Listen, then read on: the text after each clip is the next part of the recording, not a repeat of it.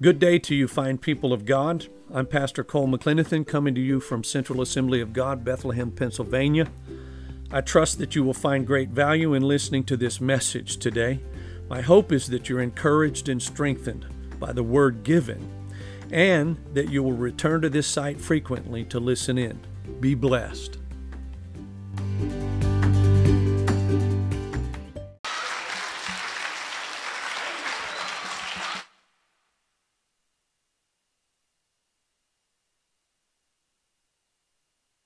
Hallelujah.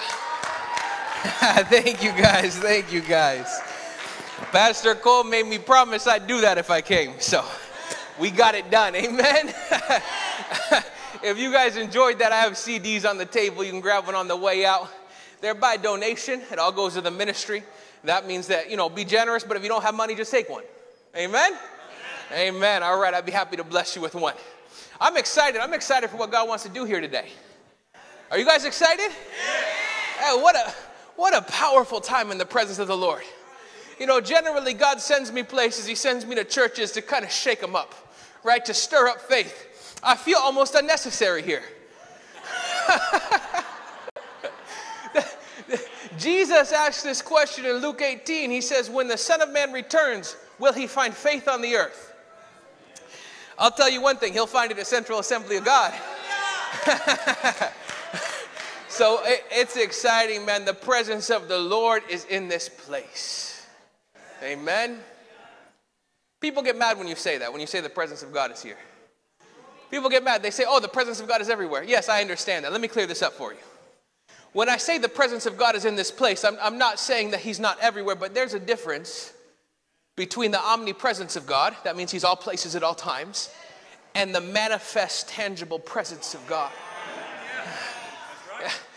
Listen, there's a difference between the, the, the, fact that God is all places at all times and the presence that made Moses' face shine when he came down from the mountain. Right? There, there's a difference between God being omnipresent and, and, the presence of God that fell on the day of Pentecost with tongues of fire and a rushing wind, and they all spoke in tongues as the Spirit gave them utterance. There's a difference between the omnipresence and the dedication of the temple. When the, when the glory cloud, the cloud of glory filled the temple, so that the, that the priest could no longer stand to minister. There's a difference. And, and the presence of the Lord is in this place. Uh, I, I, I didn't need to preach today. I could have just kept worshiping. Listen, when, when you worship, I want you to understand that when you worship, there's an exchange that takes place. Worship is an exchange. The Bible says that God inhabits the praises of Israel. We are grafted in. So he, he inhabits our praises, right? When you worship, your worship goes up and his presence comes down. It's a really good deal for us. so that's what you experience if you're not used to, to, to, that, that move of the spirit that we experienced this morning that's what it was as we worship god visited us and he's still visiting us in this service and, and i'm believing god for a powerful time amen amen, amen. i want to pray i want to pray i know we've had a lot of prayer but i need jesus My favorite meme I saw recently it said, uh, it said, people ask, you need the Holy Spirit to go to heaven? Bro, you need the Holy Spirit to go to Walmart. I need, the, I need the Holy Spirit to get out of bed and brush my teeth. I need the Holy Spirit to do anything. So I certainly need him up here. So let's pray. Father, I just thank you, God, for what you're doing already in this place. Father, I thank you for the souls that have already been saved. Father, I thank you that you've already healed people, that you've already touched people. And God, we give you all the glory and all the honor and all the praise. Father, I just pray that you would continue that work. Pour out your spirit in this place. Have your way, Lord. In Jesus' name. Amen. Amen. Hallelujah. I want to greet you from my family. This is my beautiful family. Aren't they precious? I haven't seen them in a few days. I've been traveling different places and preaching. So if you see me run out after the service, you know why. Because I get to go home to that. Amen. This is, this is my wife. My wife Hillary, we fell in love doing street evangelism together. People used to make fun of us. They said, Oh, you're going evangelizing, right? No, but we really were going evangelizing. and uh, I, I'm convinced that I married the most amazing woman on earth. I know Pastor Cole would disagree with me on that one. Hopefully, some other guys in here would too. but in my opinion, I married the greatest woman on earth. And this is our two kids. We have two children. This is uh, my daughter, Eliana. She's five now. The picture's a couple years old. She's five now. Um, and, and she is in love with Jesus. She's in love with Jesus. One day when she was two years old, about to turn three, she came to me. She said, Dada, you're not Jesus, right? I said, No, I'm not, but thank you for the compliment. My goal has been reached. You got confused about that. That's great. and uh, she said, I said, No, I'm not, but, but Jesus lives in me. Like, and, she, and she actually said, Oh, like a house. I was like, Exactly, I'm Jesus' house. She said, Almost three, just, just under three. She said, I want Jesus to live in me like a house. And so she prayed that Jesus would come live in her like a house. She walks around all the time. She says, she says that she's a Jesus girl and, uh, and she is a Jesus girl. And, and my son Joseph is, is, is, a, is a wild man. He takes after me, so pray for me. he takes a different approach. He walks around saying, I'm going to kill the devil. he says, I'm going to kick the devil. I was that's right, son. You're going to kick the devil. That's, that's exactly right. So I want to greet you from then. I, have I've, been, I've been traveling, so they're not with me this morning, but hopefully next time I come, they'll be with me. Amen? Amen. So listen, I, I got a lot to say, so I hope you guys have time. Raise your hand if you have somewhere better to be than at church right now. that was mean. I'm just kidding. That was mean. so I want to share really quickly because I know not all of you, not all of you know who I am. Uh, so I want to share really quickly my testimony with you, and then and then we're going to get into some other stuff. So you guys want to hear my testimony? Yeah. All right. My testimony is that I am 100% perfectly, completely, and unconditionally loved by the Father.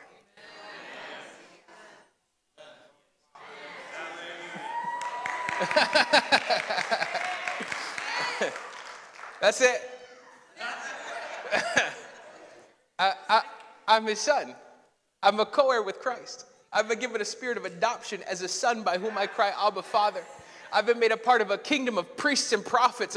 I'm, I'm, a royal priesthood. I'm part of the body of Christ. I've been 100% accepted in the beloved, 100% forgiven, 100% justified. I've been filled with the, with the same spirit that raised Christ from the dead. It's alive in me. He's alive in me. My testimony is that I am a 100% on fire, spirit filled, surrendered follower of Jesus Christ. I used to be a drug dealer, but that's not my testimony.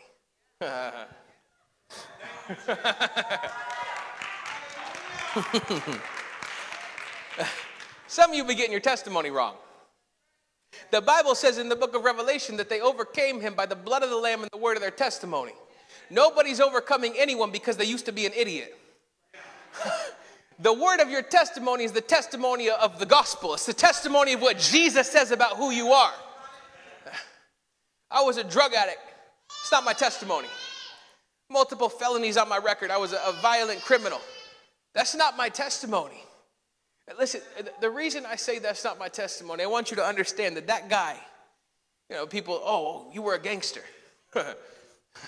that guy, the gangster, the drug dealer, died 13 years ago.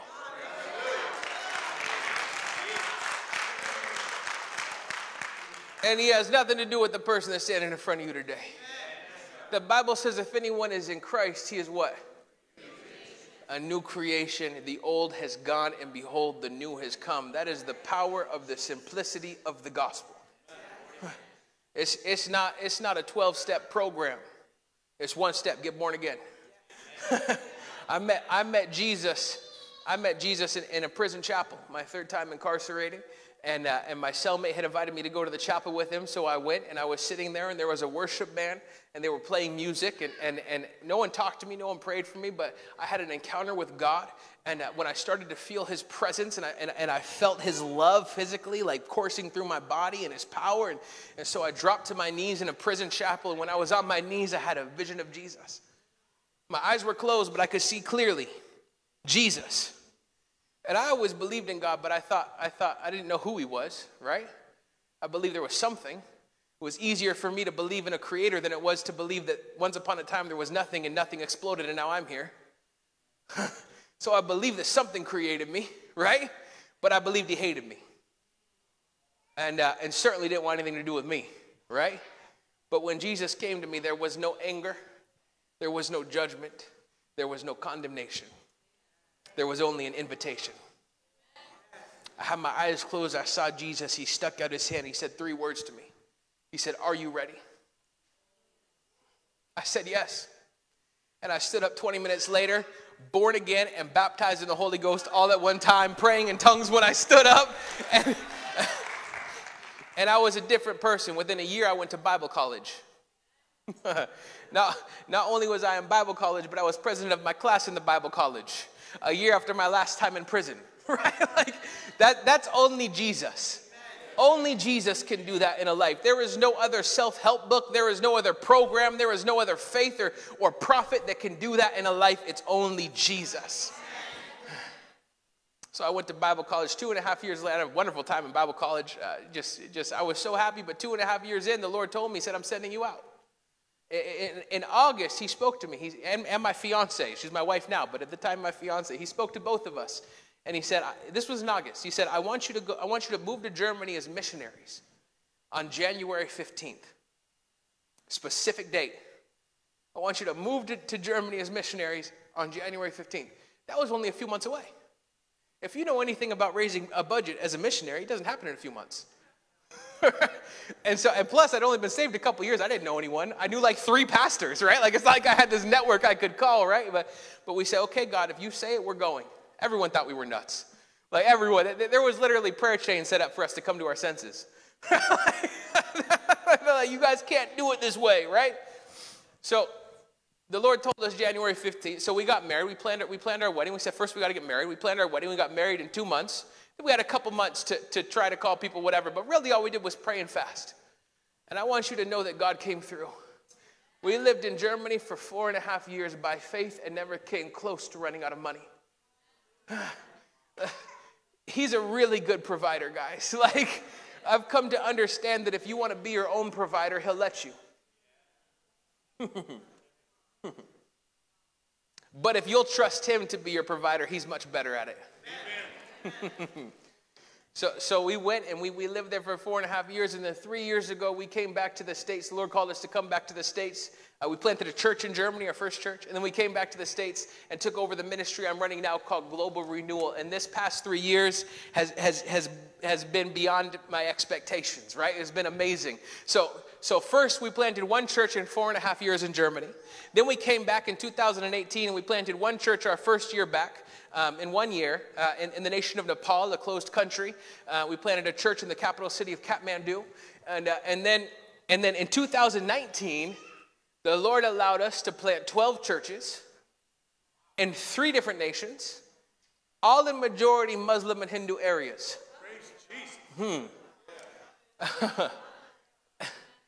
Guys, I, I've been saved for 13 years, and the Lord has allowed me to plant churches on four continents. and then in 2020, yeah, 2020 threw us all a curveball, didn't it? but but God is good, man. See, I don't know how to sit still. I'm not just gonna. I had eight international trips planned for 2020. I only got to go on one. Okay, I had all my weekends booked, midweek stuff. My whole calendar was packed for the entire year. Everything fell through in March, right? But in the absence of all of that, God did amazing things locally. First of all, overseas, He did amazing things because I got to see that these networks that we've started in the last few years in places like Uganda and Nepal, that they actually continued. They continued to plant churches. They continued the work. In the midst of lockdowns, there was new churches planted without me even going there. so I've continued to train them on Zoom and stay in touch with them. And, and our network in, in Uganda has planted three new churches in 2020. One of them in Sereti just planted a, a few months ago. It's already up to 100 people. We're buying them a piece of land this week so they can build a church. Amen. And, and in Nepal, our people there planted two new churches in 2020. So they've been continuing the work powerfully. And uh, it's amazing to see. You know, one of the best things about being a leader is when you become less necessary. that, that is the goal of every leader is to become less necessary right?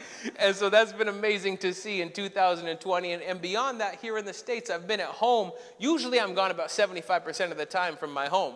And, and, and this past year i was home 80% of the time right?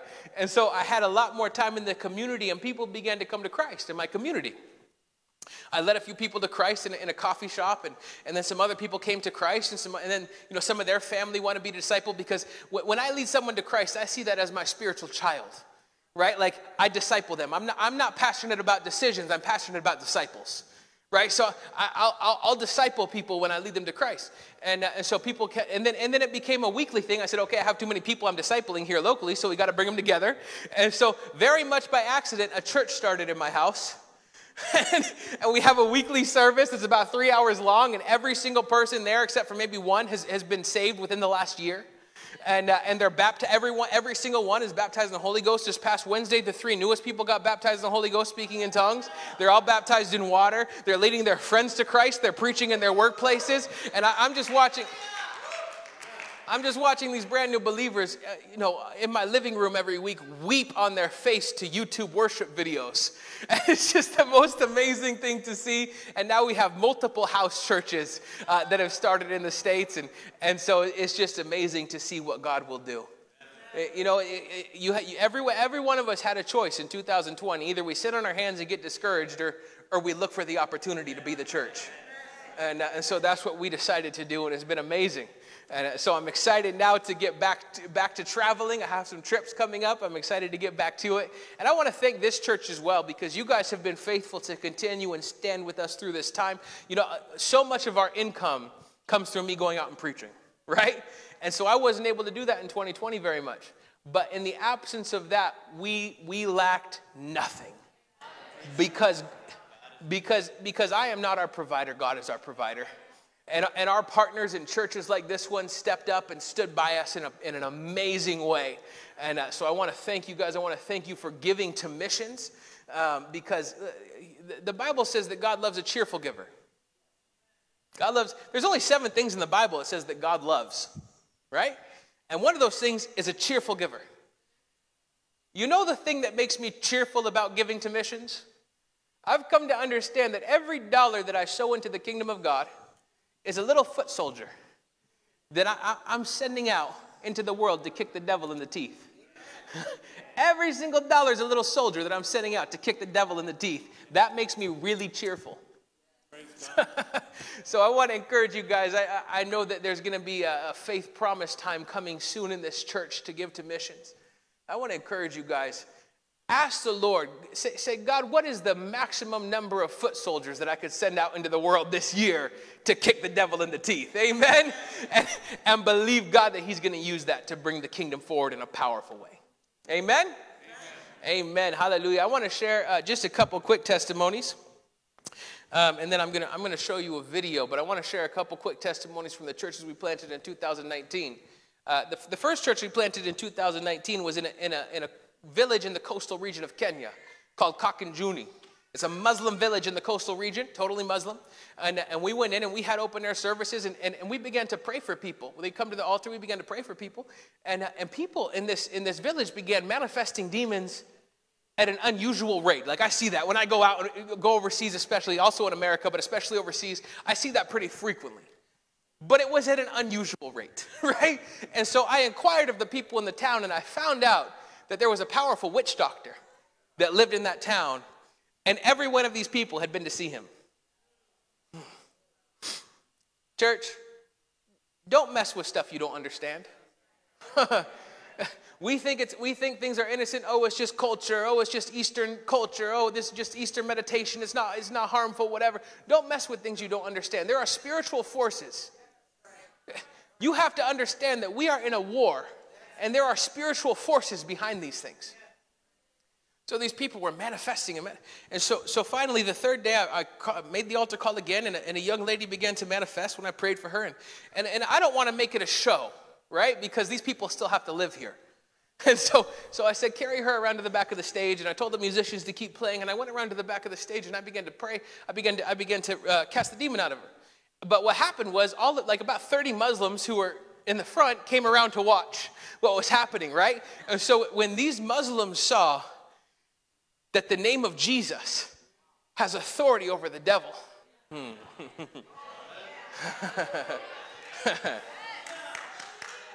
I don't think they I don't think they'd ever they'd ever seen a demon cast out by the name of Muhammad. Oh, but when they saw the name of Jesus had authority over the devil, every single one of them came to Jesus in that moment. And that was the beginning of the church in Kakenjuni. Hallelujah and then, and then we planted another church in a Muslim village in northwestern Uganda in 2019. And this village is 90% Muslim. It's called Yumbe. And, uh, and Yumbe, Uganda is, is uh, it's a historically violent place towards Christians, right? This tribe is the only unreached people group in Uganda. They're called the Aringa tribe. If you know African history, uh, you, you, might know who Idi Amin was. Um, he was called the Butcher of Africa. Uh, he was a, a, Ugandan dictator in the 70s and extremely, extremely brutal, right? This was his tribe that he elevated above the rest of the tribes in Uganda. And so they did his dirty work. So there's been a long history of, of, of bloodshed and, and, uh, and, and, and bad feelings towards this tribe and from this tribe, right? So no one has really been trying to reach them. In fact, the last, the last uh, American missionaries that I know of that moved to Yumbe uh, was in 2004, I believe, 2004 or 5. Uh, they were martyred for their faith in Yumbe. So no one's trying to reach this, this, this, uh, this, this city. And so something in me just said, You have to go. Obviously, the Holy Spirit in me said, Not something, let me clarify. the Holy Spirit said, You have to go. And so I said, okay, we're going. And so I, I, talked to the general superintendent of the Assemblies of God in Uganda. He's a dear friend of mine. And he tried to talk me out of it.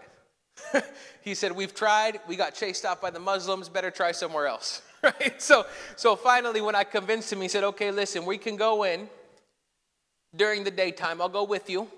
Uh, so he came with me, and we said, We'll go in during the daytime for a couple days and see what happens. So you can see, right?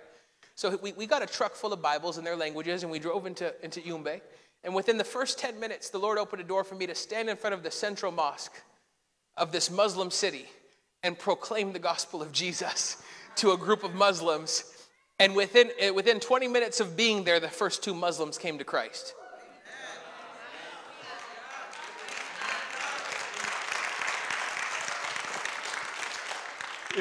So, so when, when, the, when the superintendent saw that that happened, he said, Okay, go ahead. You have my blessing. He said, In fact, you just keep going to the places that I don't want to go to. So that'll be great. You just go to those places, and that would be wonderful. So, so we, I took a team this past July. We went back to Yumbe. I took a team of 20 people to this, to this city. And, uh, and, we went in there and, and, we, and we had open air services in Yumbe and we preached the gospel.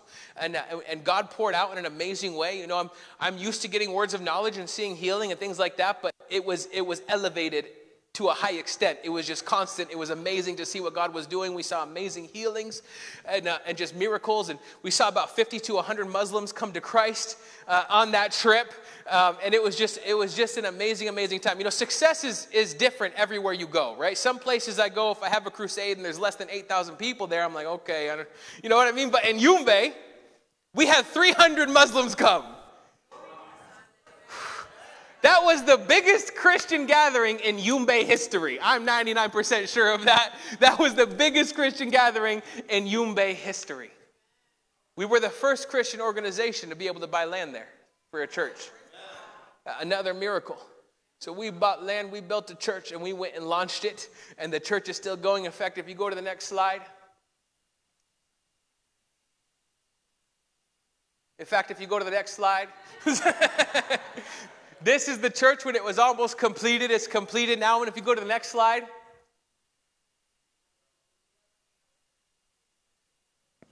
this is the, this is the core team of the church.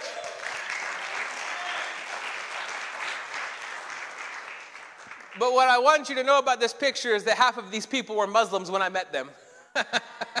and now they're the core team of the church. So I want to share one more, my favorite testimony from that trip, and then I'm going to show you a video that we actually took on that trip. There's a, there's a young man sitting up front right here who was with me on that trip. Scott, say hi. Stand up and wave. Uh, he was he was with me on that trip, and so he got to see the amazing things that God did. And uh, but there was there was one testimony that really stands out as my favorite testimony, and it was when we were on the bus driving back to the hotel from our first day of outreach. And on the bus, I looked out the window and I saw I saw a tent on the side of the road, and, and so I told the bus driver, I said, "Stop! I want to go." There was a bunch of guys sitting under this tent. I said, "Stop! I want to go preach to these guys. I want to give them Bibles." So the, my, my, main overseer of, of our churches in Uganda, he said to the bus driver, he said, no, no, no, we can't stop here. Keep going. I looked at him. I looked at the bus driver. And I said, he's not paying you. and he's certainly not going to tip you at the end of this. You don't work for him. If I say stop the bus, stop the bus, right? So, so very quickly he pulled over, and I got out of the bus with two friends, and we walked up to this tent, right? We have Bibles in our hands, walking up to this tent to go preach to these guys, and uh, and little did I know this is like a Muslim like prayer tent. They got, the, they got their mats all laid out in front of them in the tent, and, and they're there fellowshipping. And, and, uh, and so we, I walked up to them, and one of the guys began to yell at us. He said, We don't like Christians. We don't want your Bibles. We don't want you here. Get out of here. This is a Muslim place. And he's getting aggressive, and he's yelling at us to leave. So the two people who had gotten out of the bus with me ran back to the bus.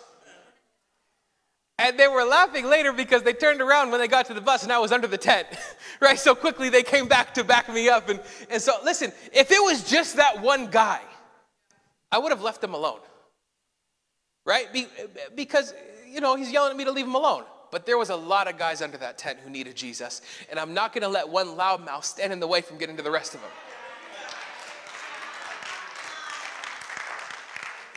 We have to stop being so afraid, church. We have to stop bowing to fear. So I went and I began to preach to these guys, and this guy was yelling and being obnoxious the whole time. So, so finally, it became to where I was just in his face preaching to him, right? And it, it was just me and him, and everyone else was listening, right? And, but he began to open up. His heart started to soften, and he said, Is this true? Is this true? Right when he started to open up, their imam shows up. You're going to see it in the video. I want you to look for a guy in a blue dress and a yellow hat, right? This is their imam. So he shows up. Now, this could have gone one of two ways. Thankfully, he was a peaceful imam because it could have looked differently, right? And so he shows up, and, and now I'm preaching to probably 50 of his people, his congregants, right? They're listening to what I'm saying, I'm preaching to them. And so he shows up and he wants to debate me because in his mind, I'm leading his people astray. So he starts to debate me. And it got to the point where they wouldn't let me talk anymore. Once he showed up, that gave them, you know, more courage. So they started yelling and they were being disruptive and he was being disruptive. So finally I said to him, I said, Imam, I said, this is pointless. I want you to give me five minutes. Give me five uninterrupted minutes. Control yourself and control your people and let me talk for five minutes. After that, I'm going to leave and you have two and a half hours to convince him that I'm wrong. Give me five minutes. He said, Okay. So for five minutes, I preached my heart out under this Muslim prayer tent. I, I told them, I said, listen, the only disagreement that we've had so far today is, that, is who is Jesus. That's the only thing we've disagreed on so far today. So, what I want to do is, I want to tell you who Jesus said that Jesus is. So I said, I'm going to do nothing. I said, I'm going to give you scripture. I'm not going to give you any of my opinions. I'm not going to give you anything else. I'm only going to give you scripture for the next five minutes. And after that, the imam will come and he'll try to twist that scripture to make it means what he, mean what he wants it to mean. I'm just going to tell you what it means and you make up your own minds. Or what it says and you make up your own minds. So for five minutes, I, I, preached my heart out. I went through everything that I could think of to illustrate that Jesus Christ is not just a prophet, right? But he's the Son of God who came to take away the sins of mankind. And there is salvation in no other name because there's no other name under heaven given unto men by which we must be saved. I went through all the seven I am statements in the book of John. I am, I am the way, the truth, and the life. Nobody comes to the Father except through me. I went through every statement that Jesus makes about himself in the book of Revelation that he is the Alpha and the Omega, the beginning and the end. And for five minutes, I gave him scripture after scripture after scripture. After I was done, I said, Okay, Imam, you can go ahead and answer. He had nothing to say. I said, Imam, can I pray for you? He, he, said, Yes, he agreed. So, under that Muslim prayer tent, I took this Imam's hand and I prayed for him in the name of Jesus. And after I said amen, he said, We need Bibles. Can you bring us Bibles?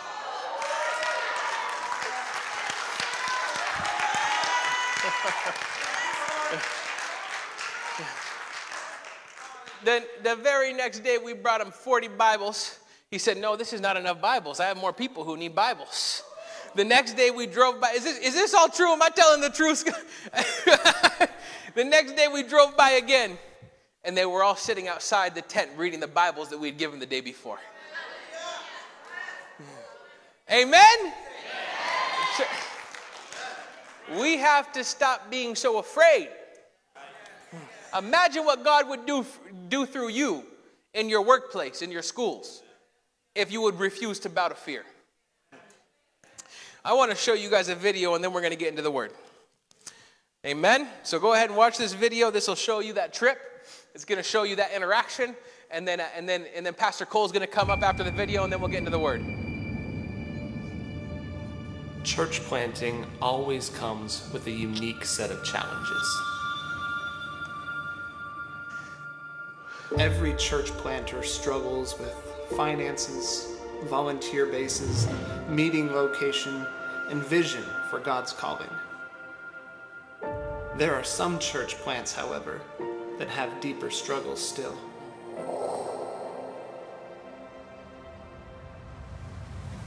Church plants that face physical opposition from the people who are there. Church plants that are unable to buy land because they bear the name Christian church plants that face spiritual opposition, lack of resources, lack of Christians and volunteers, and even pastors.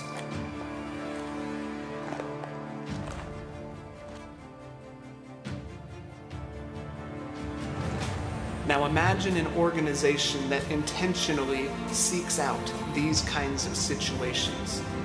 An organization that is so dedicated to the Great Commission that it willingly goes headfirst into the parts of the world that many are too scared to go to. Global Renewal is that organization. We dive into the communities that push back. We go to the countries that do not want us there. These are the places that seem to call our name. These are the people that we so desperately want to know the name of Jesus. And you are the partners who will help us get there.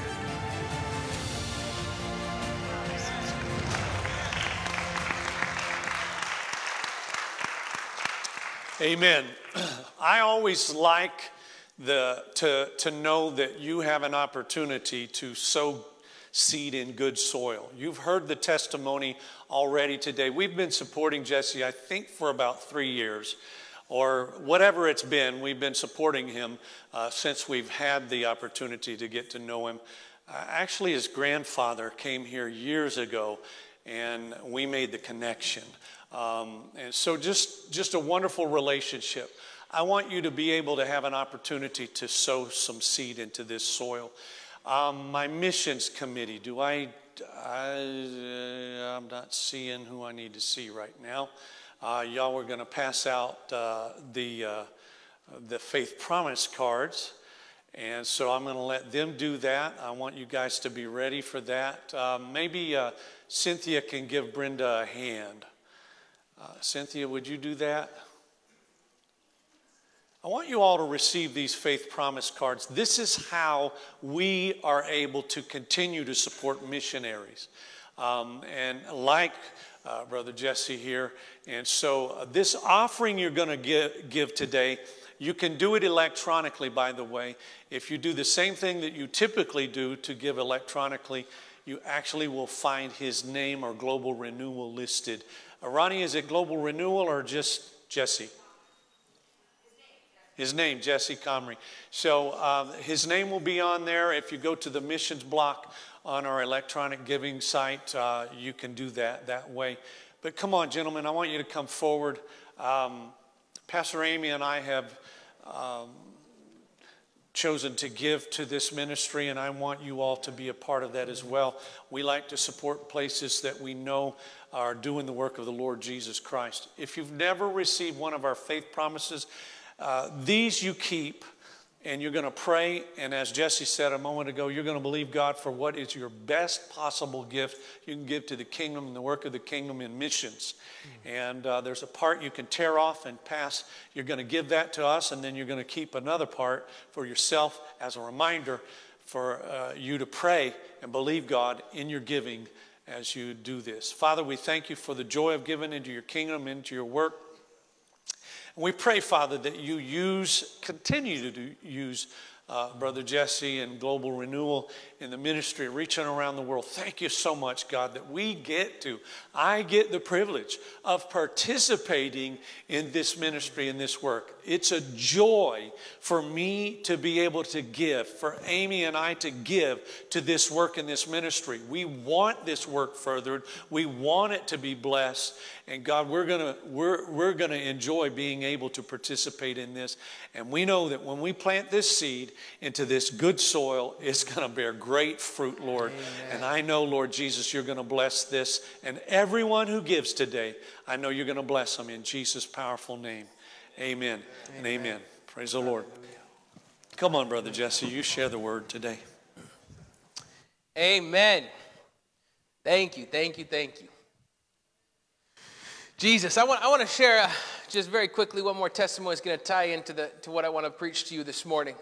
Uh, but it, it's a testimony from the nation of Nepal. And uh, it was also from 2019. It was probably our biggest, our biggest project in 2019, and we had planned it for months. I'd trained 10 church planters in the capital city of Kathmandu, and we'd planned a crusade with, with 40 pastors. And so the plan was is that we were going to go and do a, a, an open air massive crusade in the city of Kathmandu, um, and and out of that crusade launched 10 churches, and we had the whole strategy right. We're giving we're giving each of our church planters buses to to bus people from their neighborhoods to the crusade so that they could see the power of God and and hear the gospel and get saved. And on the way back in the buses, they would get their information, and and that would be the launch of their church. So we'd plan this thing out and and and, and just had a wonderful plan. It was going to be the first crusade. Um, it, I, I believe, at least from what I've heard, the first crusade in Kathmandu in 10 years. Because A, it's illegal, and B, there's radical Hindus who will oppose you if you try to do something like this. But we said we're going to do it anyway. So, so we get, I brought a team, and we get to Nepal, and I'm telling you, from the moment that we stepped off that plane, there was opposition to what we were doing there. I've never experienced so much opposition in my entire life. And listen, we, it, the, the, op, the warfare was so strong that we were in prayer for eight hours straight every single day. Eight hours straight every single day we were in prayer because that's the level of warfare we were in. Church, if you're in warfare, you, you need to be on your knees, right? So we were in that level of warfare. So we were in prayer eight hours a day every day. When we got off the plane, there was already protests protesting that we were coming on the grounds of the crusade. Radical Hindus who would come and, and they were threatening violence and they were protesting and they were literally, uh, they went into government offices on Facebook Live and they were threatening that there was going to be bloodshed in government offices. It got to the point, and meanwhile, the, the, the devil's attacking the team with sickness and, and, just all sorts of demonic attacks. And, and uh, and so it was just, it was a crazy uh, uh, opposition, right? And, and actually, what happened was 30 out of the 40 pastors that we planned this crusade with backed out. They said, It's too dangerous. We're not doing it. They said, You, you have to shut down. You can't do it. And I told them, I said, what, what, what precedent does that set for the church here in Nepal when the crazy big American guy who talks real big won't even preach here? I said, I would do more damage to the church in this country than whatever the, whatever the radical Hindus will do. We're preaching, we're moving forward. And so then the government because they were going into government offices and all this stuff. And so then the government, the day before the crusade, the government stepped in. Now we only have 10, 10 of the pastors, the other 30 backed out. Then the government stepped in and they said, and they said, no, you guys are shut down. And basically, they had turned a blind eye to us up until this point, right? But when they when they step in, you you have to adjust because as soon as I stand on that stage, they throw me in prison, right? So the day before, we said, okay, we're not canceling, we'll change locations.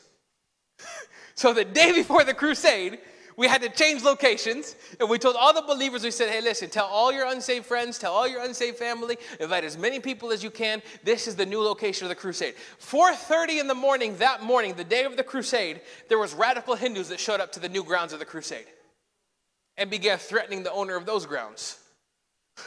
It, it was just crazy. But we said no we're going to have the crusade we're pressing forward. So for three days we showed up that day and we preached. For three days we had a crusade on those grounds, and there was not one problem from the Hindus.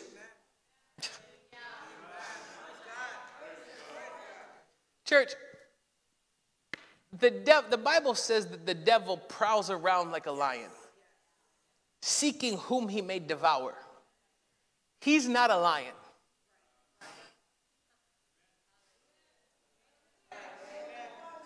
He just prowls like one. And the only way that he can devour you is if you bow to his prowling. So we went forward. We had the crusade. Three days, not one problem. We had 600 Hindus come to Christ in that three day crusade.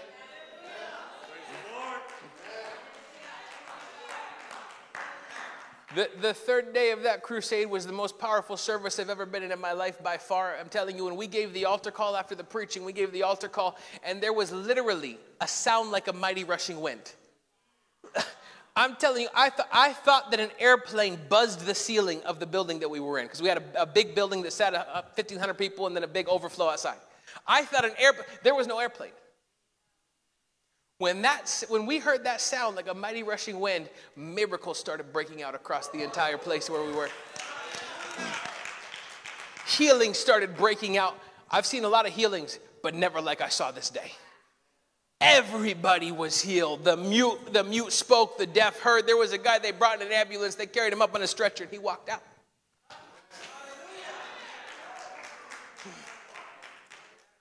I cast out dozens of demons in, in this meeting. Church, what would have happened had I given in to fear? What would have happened had I listened to those 30 pastors who told me to cancel? They, by the way, they came back after and they apologized.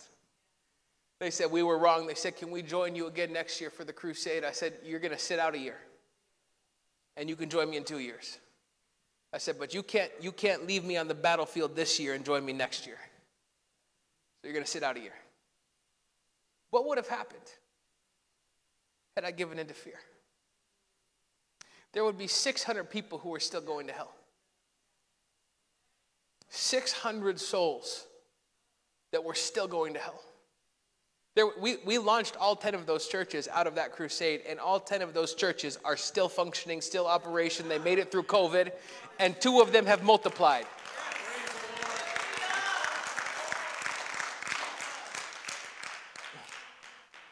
Church, we have to stop giving in to fear. Fear is the number one destroyer of the kingdom work around the world. I see it everywhere I go. People bow to the spirit of fear. It's the number one destroyer, whether it's in America or whether it's in a closed country. And people in America, they tend to feel ashamed because, because why should we feel afraid? We, we, don't have, we don't have anything rationally to fear like some of these other countries that I go to, right? But it doesn't matter because fear is not logical. The Bible says that you did not inherit a spirit of fear but of boldness and of love and of a sound mind. What that means is that fear is a spirit. The same spirit that tries to attack me so that I don't press forward with a crusade in Nepal is the same spirit that tries to come against me when I want to reach out to someone at the Walmart. It doesn't matter because it's not logical. It's a spiritual attack that is designed to get you to shut your mouth. Church, the, the, the, devil, I want you to understand something about the devil. He's an imitator. That's been his MO since the beginning. It's all he does. He lies, he imitates. He, he imitated God and got a third of the angels to follow him. He imitated a snake in the garden and tricked Eve. He prowls around like a lion, right? The lion's with us, but he prowls like one. He masquerades as an angel of light. Church, the spirit of fear imitates wisdom.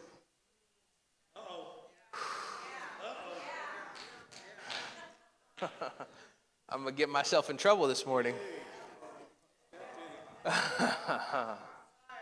I'm sorry. Hey, listen, I didn't come here to step on your toes, but if I do, it's probably because you were standing still when you should have been moving.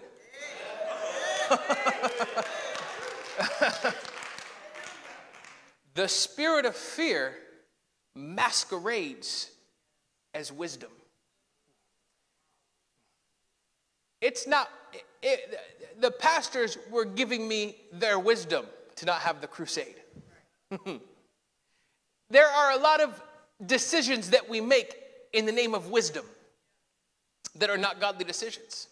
I want you to understand that the wisdom of God is wiser, or, the foolish things of God is wiser than the wisdom of, of, of men. The wisdom of God is, is, is fundamentally different from the wisdom of this world.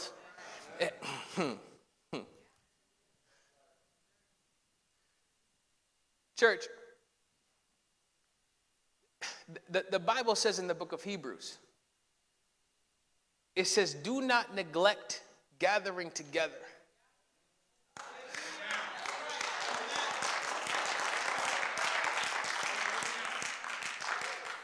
As some are prone to do, and especially when you see the day approaching.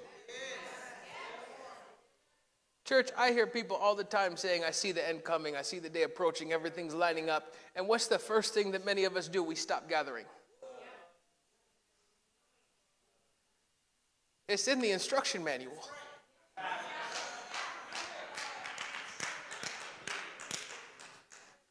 Do, do not neglect gathering together, church, but we neglect it and we say, oh no, it's just wisdom. Mm, I wasn't planning on saying any of this.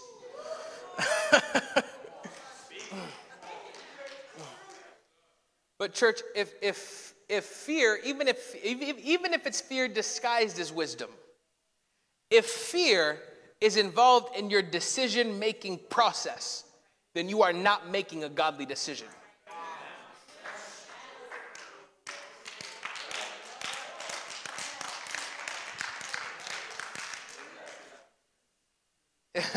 I'll say it for you.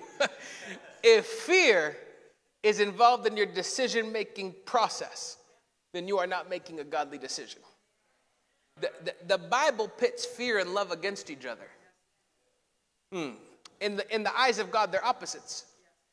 It, it says there is no fear in love because perfect love casts out fear. Hmm. Anyone who fears has not been perfected in love. It says, You did not inherit a spirit of fear, but of boldness and of love and of a sound mind. You cannot, there are two great motivators on earth fear and love, and you cannot be motivated by both at the same time. You will be motivated by one or the other. And, church, I want you to understand that it is never the will of God for you to feel fear.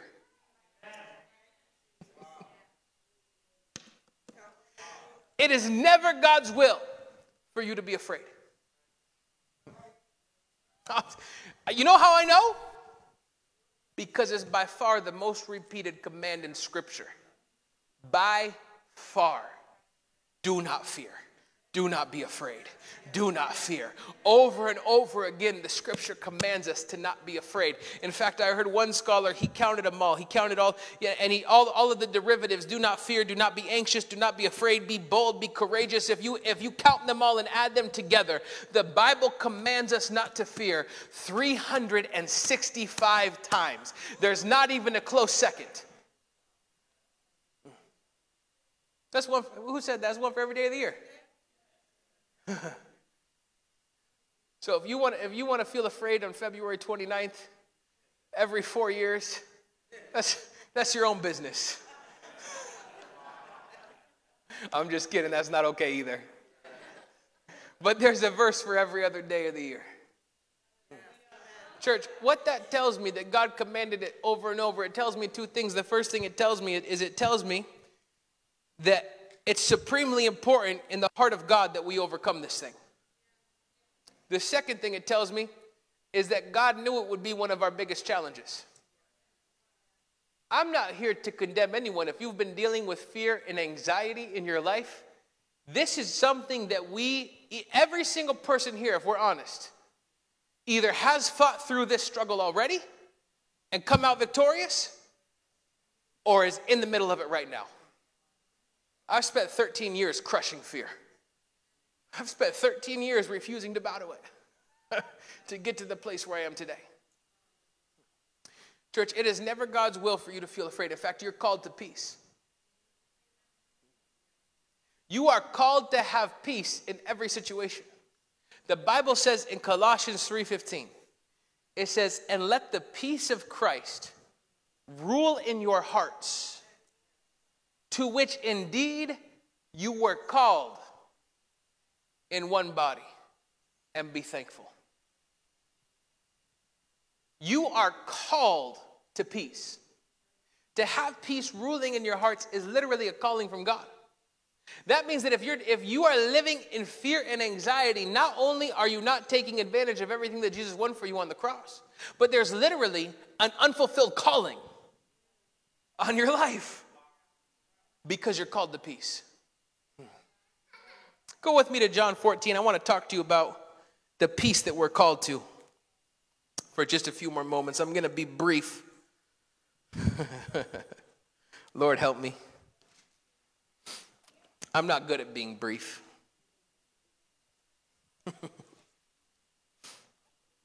John 14, verse 27.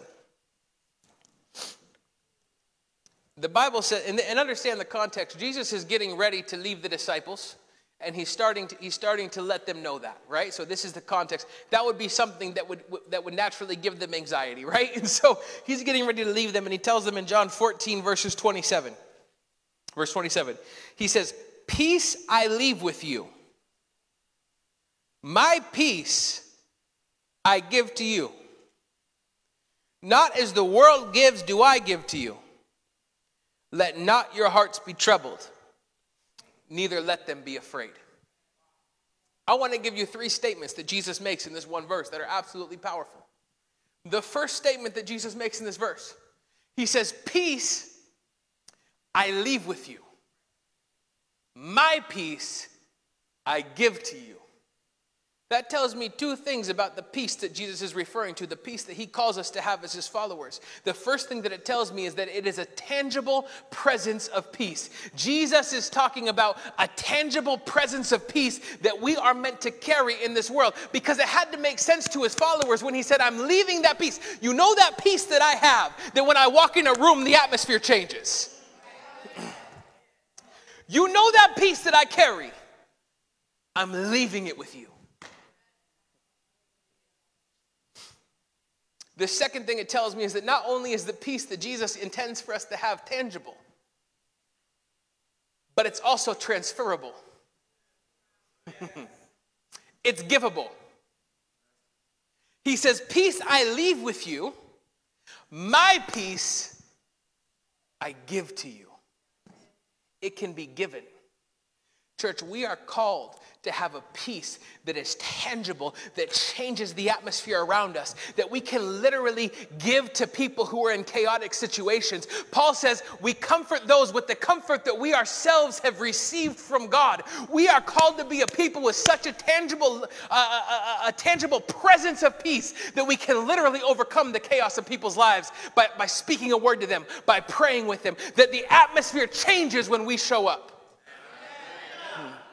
Jesus sends out his disciples in Matthew 10 and he tells them, Whatever town you enter, enter into a home and stay there until you depart.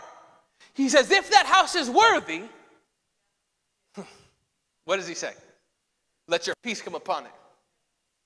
And if it's not worthy, let your peace return to you. Hmm. We can leave our peace in the house. Go with me to Mark.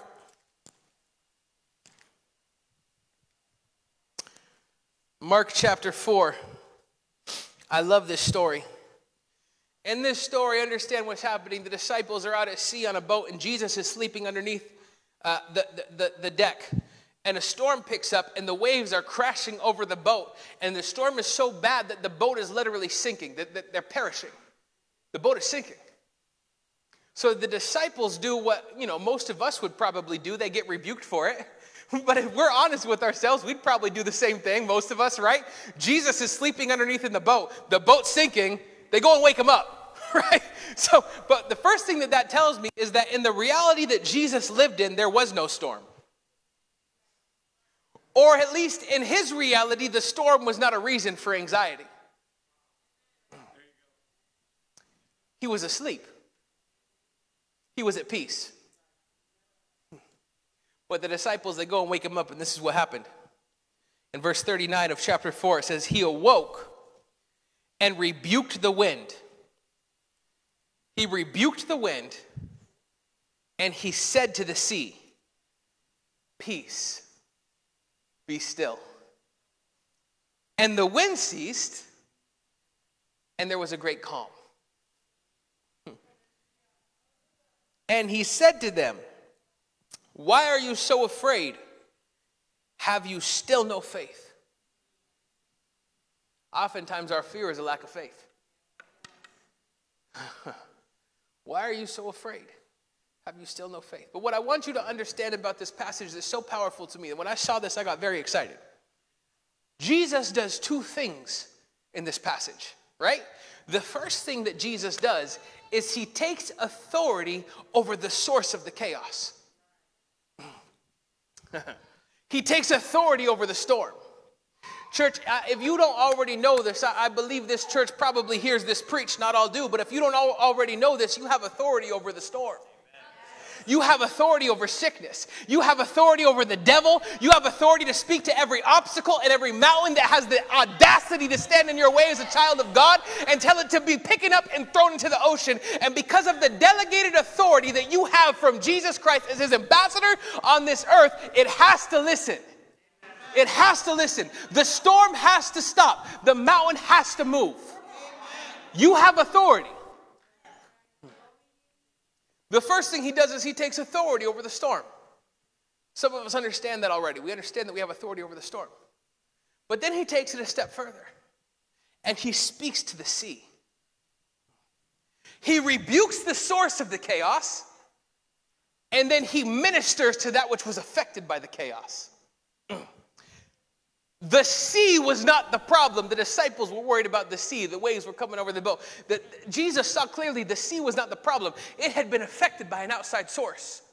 So he rebukes the source of the chaos and he speaks peace into that which was affected by it. He, he literally says, Peace, be still. He literally sends peace out from himself.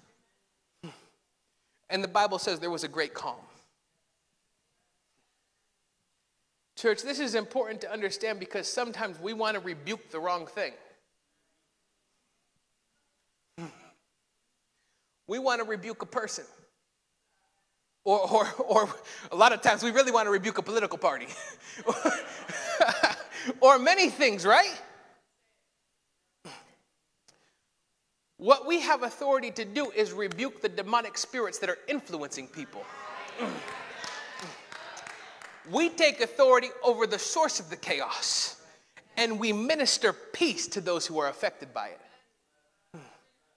And the peace that you carry can literally calm the chaos in someone's life. This is the peace that we're carrying. This is very, I don't know if this is exciting to you guys as it is to me. But this is exciting to me. This is what Jesus is calling us to, church. The second thing that Jesus says he says, Not as the world gives, do I give you. what that tells me is that we need a new definition of peace. See, if you look up peace in the dictionary, it's going to say it's the absence of something. It's the absence of problems, it's the absence of war, it's the absence of noise. It's situational. What the world understands to be peace is situational. With God, peace is not the absence of a problem it's the presence of a person. The peace that we are called to have, uh, church, the Bible says, He Himself is our peace.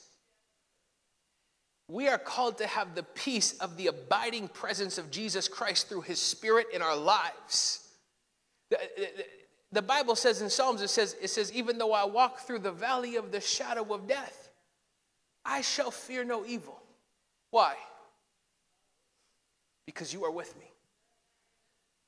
It is the revelation of his presence that gives you peace in the valley of the shadow of death. Who should I fear? who should I fear? If my God is for me, who can be against me? He has promised to be with me even to the ends of the age. He's promised to never leave me nor forsake me. Whom should I be afraid of? You can have peace in, in a foxhole. You can have peace in the valley of the shadow of death because your peace is not dependent on a situation, it's dependent on His presence.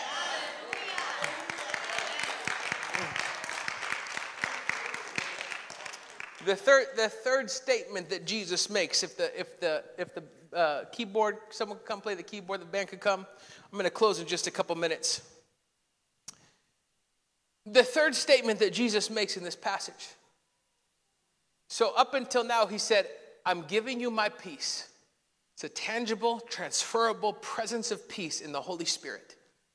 It's not, it's not situational, it's not what the world calls peace. I'm giving that to you. But then he says this He says, Now, let not your hearts be troubled, neither let them be afraid. So, in other words, he's saying, I'm doing my part, I'm giving you peace, but you have a responsibility. Don't allow your heart to be troubled, don't let it be afraid. Church, we have a responsibility. God has given us this peace, but we have to keep our hearts there because the heart has a propensity to run back into fear. Because the heart's goal is to protect itself. There, there's a saying that I really don't like. People say it all the time. They, they say, follow your heart. I, I don't like that saying. I'm sorry if you have it tattooed on you, I'll pay to get it covered up. We don't follow our heart. The Bible doesn't tell us to follow our hearts, it tells us to guard our hearts, to protect our hearts, to lead our hearts, to not allow them to go where they want to go, but to tell them where they are to go. Church, guard your hearts against fear. There, there are a lot of storms that are blowing in this world right now. And if you aren't firmly planted in the reality that God is with you, it's easy to fall into anxiety and fear. There's the storm of, of, of the political uh, situation of our country. Some, some of us need to stop watching the news so much. I, I, I'm not sanctified enough to watch the news. I, I watch too much of the news, I start to get angry. You got to know where you're at. There's the storm of, of, of, of a pandemic and the storm of just all sorts of stuff. And if you are not firmly planted in the love of God and the reality that He's with you, it is easy to fall into anxiety and fear. But it is never God's will for you to do that. Keep your hearts in His peace. Hmm. There are three things very quickly as I get ready to close in prayer Three things that will, that will destroy the peace that God intended you to have. The first one is, is sin. The Bible says, There is no peace, says my God, for the wicked. The Bible says, Abstain from the passions of the flesh, which wage war against your soul. The passions of the flesh, what is it? That's willful sin. Abstain from that. Why? Because it wages war against your soul. You can have peace when the war is outside of you. But you can't have peace when it's on the inside. You are the war. You're at war with yourself abstain from sin. The second thing, prayerlessness. Neglecting the prayer closet will, will be a very quick way to lose your peace. It is impossible to leave the place of prayer anxious.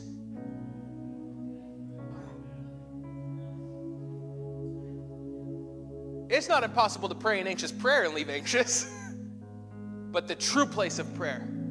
The Bible says, Do not be anxious for anything, but in all things, by prayer and supplication, with thanksgiving. What does that mean? With faith that it's done.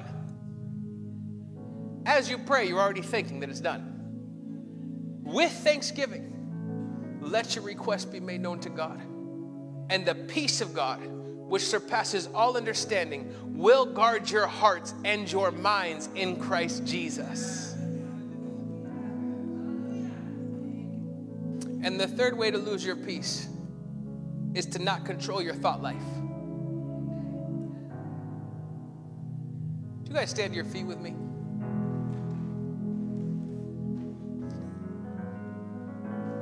Paul says, I take every thought captive and make it obedient to Christ. Every thought that raises itself up against the knowledge of God is a stronghold. He says, I take those thoughts captive and make them obedient to Christ.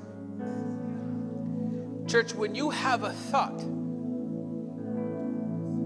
that is fearful, that is anxious, it's your responsibility to take that thought captive and force it to be obedient to what, what, what the Bible says, to what God says in His Word.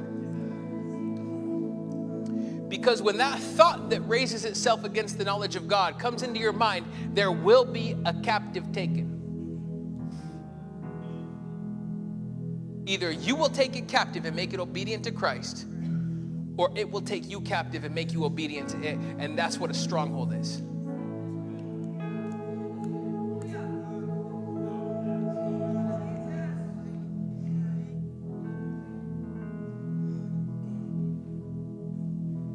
Church, as we get ready to close, if you're here this morning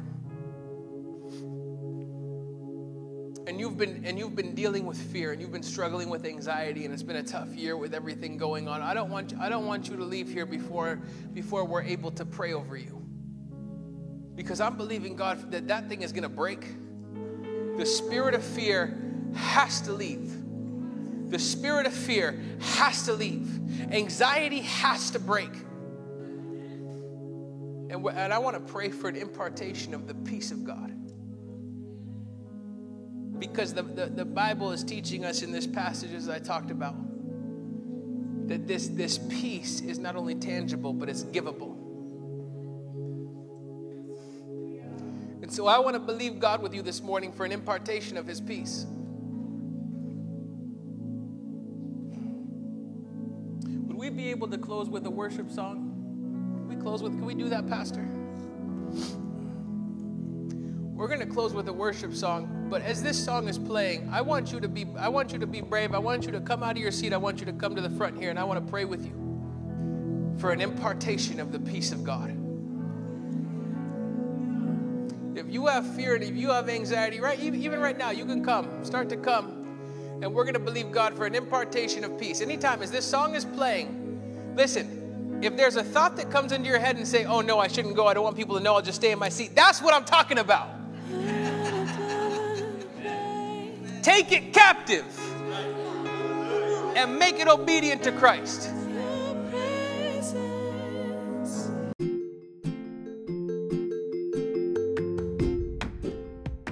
I hope you've enjoyed today's message and that it has been a blessing to you. Thank you for listening in. If you have met Jesus Christ as your Lord and Savior, would you please connect with us either at our website, www.centralfamily.net, or perhaps give us a call at 610 865 0577. We'd love to hear from you. Also, if this has been that kind of a blessing to you, would you consider blessing us with a financial gift? To make it possible for us to continue to do what we're doing here in taking the gospel not only to the Lehigh Valley but around the world. We want to do our part in reaching uh, the people that God has entrusted to us with the gospel of Jesus Christ. You can help us with your financial gift or sowing a seed to this ministry. God bless you. Have an amazing day. Remember, you can reach us and give through www.centralfamily.net.